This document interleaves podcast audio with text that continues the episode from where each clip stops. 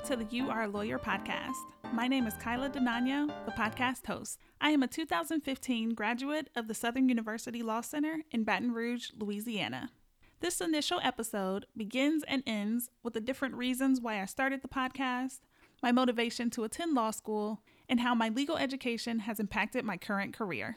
The podcast began as an idea for a blog. I read a lot of blogs and cannot find any that celebrated law school graduates who had not passed or chosen not to take the bar exam. Later, I began to research podcasts that discussed the same topic, and I couldn't find any.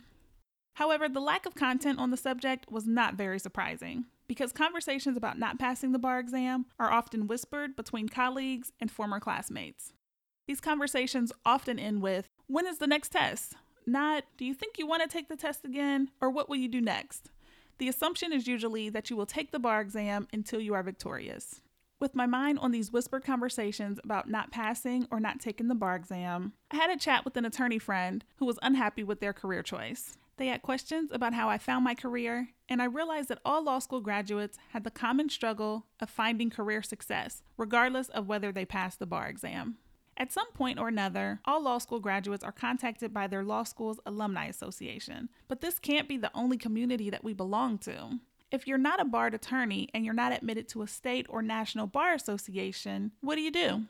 This space did not exist, and I wanted to create this space. So I researched and planned, and then planned some more. And now you're listening to the You Are a Lawyer podcast that shares the stories of law school graduates who create their own paths to career success. So let me share a little bit of my story with you. As a child, I wanted to be a defense attorney.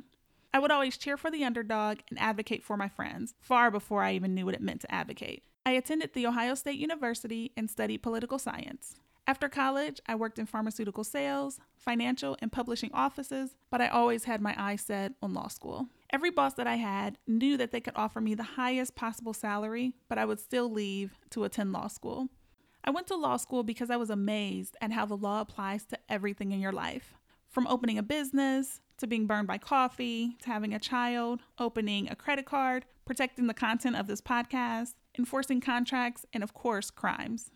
The law literally applies to everything that you encounter, and I wanted a better understanding of how the law applied to everything.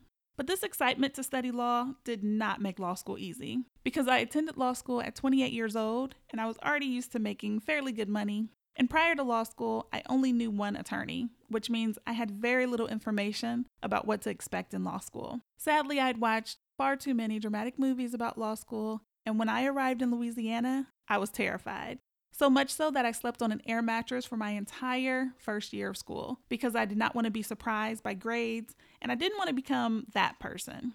You know, the look to your left, look to your right, they're not going to be here on graduation day. So if I spent all of my time thinking about law school and none of my time on furniture, I figured that was a pretty good gamble. I'll never forget the comment that was made to me in my second semester of my 1L year. I was taking notes with a pencil and notebook, and a professor told me that lawyers commit, and if I had to handwrite my notes, I needed to use an ink pen. Such a simple statement, but it really resonated with me that I was here in law school to stay, and I needed to commit, so I started to use an ink pen. My legal education impacts my career and my life in many ways. Currently, I'm the operations manager of a department in a mid-sized law firm in Cincinnati, Ohio. As the operations manager, I hire, train, develop, and oversee work that is completed for attorneys in the e-commerce and intellectual property practice groups. This department produces work for 5 of our 7 law offices. Every day looks completely different for me. One day, I'm acting as a project manager, and the next day, I'm testing new software to streamline some of our workflow. The one consistent aspect of my day is that I always find time to look in the shared department inbox and grab a work assignment. Partly because I want to see what new clients we've signed, but mostly because I enjoy being a producer of work, not just a manager. My current role is not JD preferred. That is to say, there's no requirement that as the operations manager, I have a Juris Doctorate degree. But this role is a little bit special because it was created for me. I started at the law firm 4 years ago, and 3 years ago, I transferred to the intellectual property department where I was the practice group assistant. A practice group assistant is a fancy way of saying a paralegal that enjoys spreadsheets. When I first started, I did a number of analyzing, researching. It was a little bit of everything. Anything you could assist the practice group with, that was what I did.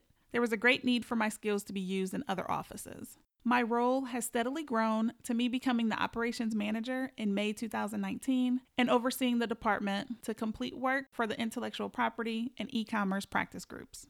As I mentioned before, I've often cheered for the underdog and advocated for others, but law school taught me how to say, this is what I can do, this is what I want, and this is how I'm going to get it.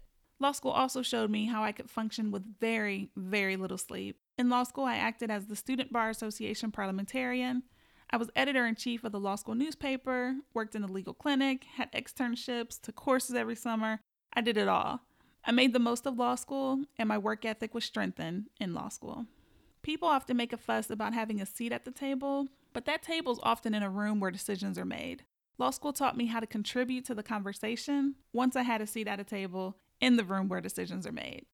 For a number of years, I didn't mention that I was a law school graduate. In hindsight, I can say that I was grieving the fact that I had not passed the bar exam, and so I just didn't want to talk about law school or the bar or any of it.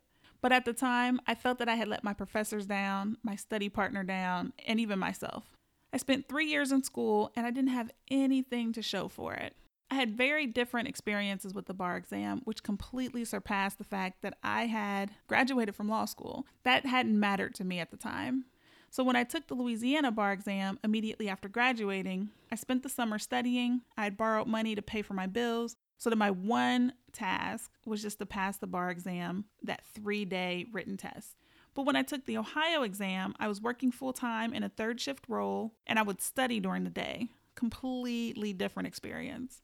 The Ohio test is 2.5 days, so I saved up my vacation time, didn't tell anyone what I was doing, was off work the Monday before the exam, the 3 days of the exam, and then I was right back to work on Friday night. Each time I took the bar exam, I was unsuccessful. To me, passing the bar exam was the cake, the icing on the cake, the knife that cut the cake, the table that the cake sat on, the plate under the cake. It was everything. Passing the bar exam for me would have justified all of the school debt that I had amassed. Passing the bar exam would have excused the relationships I ignored, the weddings I couldn't attend, the fact that I wouldn't even move to certain states if I had no interest in taking the bar exam. So I had just spent 3 years, a ton of money, and I wasn't even an attorney. So what was I? I was a lawyer. Lexicon Dictionary provides that a lawyer is someone who practices or studies the law. Although the words attorney and lawyer are used interchangeably, an attorney is someone who is admitted to a bar association or has passed the bar. But as a law school graduate, I was a lawyer. And as a law school graduate, you are a lawyer. Once I realized this, I began to mention my law degree. In the office, when I was asked, why are you so thorough and prepared, and insert your favorite adjective, I no longer dismissed the comments. I realized that I was thorough because I had taken an evidence course in law school, and I knew that I needed to prove why every statement was relevant. I was prepared because I had graduated from law school, and while in law school, I participated in mock trials and anticipated any question that someone would ever ask me. I was formally trained to never be caught off guard, and I carried this training with me everywhere I went. So I want to thank you for listening to this initial episode of the You Are a Lawyer podcast. This podcast is definitely not the place for people to bash the bar exam and talk about how myself or others are mediocre because we're not admitted to a bar association. This podcast also will not vilify or think that people are fickle just because they're unhappy with their career choice that they made after law school. The podcast was created to share the experiences of law school graduates who create their own paths to career success. And career success looks different on everyone, and I want to share all of those stories. But I need your help. Tell a friend about the podcast and visit the website youarealawyer.com to recommend a lawyer whose career choices you admire. Subscribe to the podcast so that you'll know when new episodes are released. You can find the podcast on the You Are a Lawyer website or wherever you find your favorite podcasts, including Google Play, Spotify, and Apple Podcasts. Follow the podcast on Twitter, Instagram, and LinkedIn at You Are a Lawyer. New episodes are released every other Thursday. Thank you for listening to this initial episode of You Are a Lawyer. I'm Kyla DeNano, and I hope you enjoyed the podcast.